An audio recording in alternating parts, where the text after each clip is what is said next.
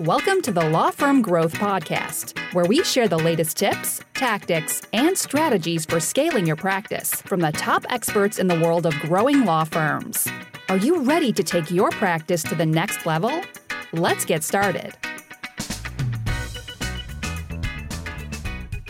Hey, everybody, welcome back to the Law Firm Growth Podcast. I'm your host, as always, Jan Roos, and I'm here with another solo pod on something that uh, is kind of hard to grasp at first, but it's very important for getting a, to the higher levels of marketing.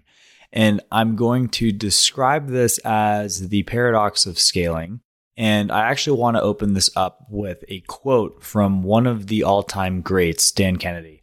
Um, this has been attributed to a couple other people, but uh, I think he's the highest up in the food chain. So we'll go ahead and say that he was the one who said this. So, anyway, the quote is He or she who can afford to spend the most to acquire a new customer wins.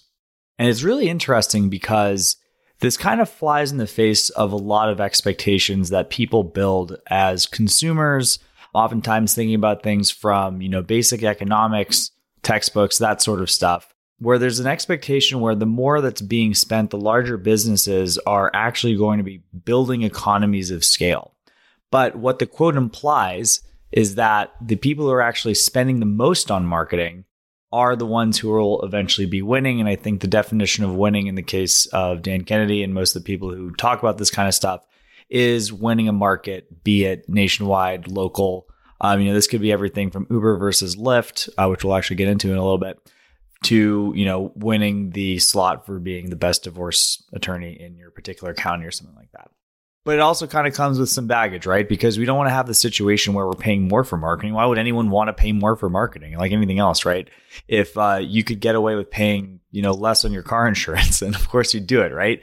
But it's sort of a simple principle but we'll, we'll explore where this actually ends up goes because it actually is something that's really really powerful as far as expectation setting goes and as far as the actual mechanics of how working both within a given channel and uh, in a larger mix of marketing channels works as well. So let's uh, kind of start out with the numbers here, right? So there's obviously a you know reductio ad absurdum to this argument, right?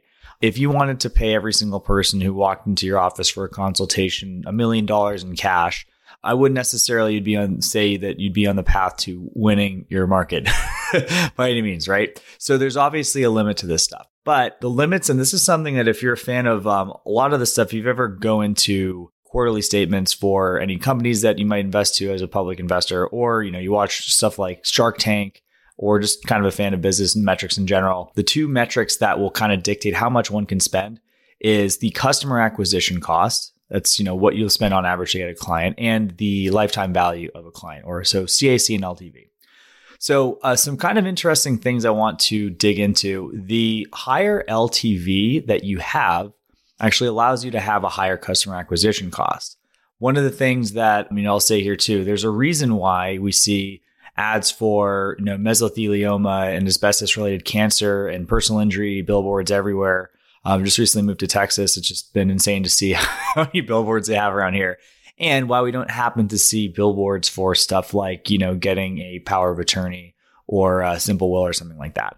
The asbestos case could be six or seven figures to the firm that's ended up getting it, where, you know, the simple will can be, you know, a couple hundred bucks in a lot of cases, right? So the more that you actually are able to make on a service, the more you're actually able to spend to acquire that service, right? And by the way, that actually becomes kind of an interesting mechanism that you can be able to scale, right?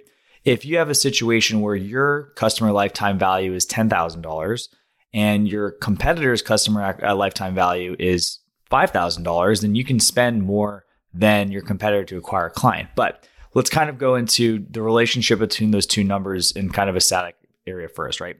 Overall, you can't have a customer acquisition cost that is higher than your LTV. So if we're talking about two competitors, the one that is going to be spending more percentage wise of their LTV is more likely going to be able to advertise more. So the actual efficiency of your advertising spend will potentially go down as you decide to scale a channel. And um, one of the things I want to kind of get into as well is like basically there's there's different ways that this ends up happening, right? So I'll use Google Ads as a really really simple example. So, and to some level, almost every ad platform right now kind of follows this same model, more or less. You know, Google was pretty much the first to crack and popularize it, and you know, especially in the legal space. But everything that happens on an online ad marketplace these days is more or less on an auction, right? So with Google, for example, there's a lot of figures that you see thrown around a lot. The the first spot on Google, the top ad rank is going to get some huge percentage of the clicks. I think usually, you know, 60, 70, 80% is not uncommon. You go down, it's like a power function. The second one will probably get 15% of the remaining 20. And then, you know, the next, the third will get five, so on and so forth.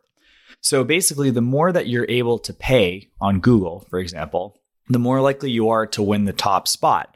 But because you had to have such a higher bid, the people who are getting leads from the top spot clicks are most likely going to be paying more per click. And unless there's something crazy that they figured out on the conversion rate side of things, they're going to be paying more per case.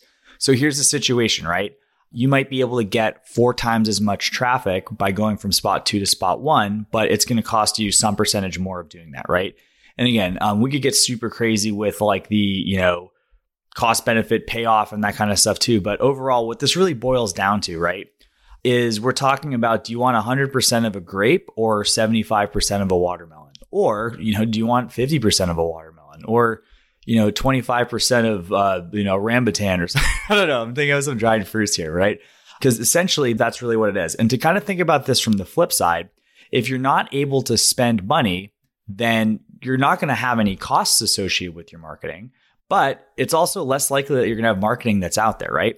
So let's kind of talk about some other stuff too. So I want to kind of circle back to that LTV type thing. I used some trust and estate stuff as an example. It's not really likely that you're going to see ads, billboards for stuff like wills for the most part too, because you know, even the people that are charging a fair amount for their trust-based planning packages, we're probably talking 5, 10K tops, absolute tops for that kind of stuff. So, uh, and this is something that I, I, know from working with some firms in the uh, Los Angeles area. There's people who advertise $500 trusts on a lot of bus stops and that kind of thing, which costs money, obviously. But the thing that actually ends up getting that to work is that they're really not actually charging $500 for trust. They are making their LTV higher through oftentimes selling um, some really, really high priced annuity or high commission annuity products. And a lot of this stuff isn't ethical. I don't condone it whatsoever. But also, a lot of the times too, there's there's kind of a model, right? If you can get somebody in the door for five hundred dollars and you can have them get repeatedly three, four, five referrals out of that, then you have the situation where your LTV isn't actually 500, it's actually 2,500, right? So that's kind of an example of playing with the LTV aspect of these things. And the other thing too is that when you talk about um, there's also so you know, and again, traditionally when we're talking about it, and um, I want to go into this just pretty briefly as well, but there's uh, kind of an interesting. Uh, I ended up noticing this, and I ended up getting served an ad for it. I clicked on. it. I was pretty interested, but basically, uh, I don't know if you guys have noticed this as well, but um, the price of Uber has been going up like pretty dramatically in the last like year or so. And essentially what happened was the money ran out, right? So this was getting subsidized to some level by the investor base that was trying to pour money to have Uber end up, you know, being the default ride sharing app, which I think it's probably safe to say it has. But the whole idea here was that there was a lot of basically, um, they were giving away their LTV, or if you kind of think of this subsidy as an increased spend to that, you know, take that customer acquisition cost it was to the goal of having enough riders that had the app installed and enough drivers driving for the app where it had some sort of a network effect. And that's something you'll see in Silicon Valley and, you know, that kind of dynamic, not necessarily going to be in the case for, you know, a local market while trying to build your law firm. But, you know, referrals are a network effect as well. Uh, you know, the ability to have this kind of stereo sound effect where you have maybe you have your ads running on YouTube and you have them running on Facebook and you have them on billboards and, you know, radio and that kind of stuff too.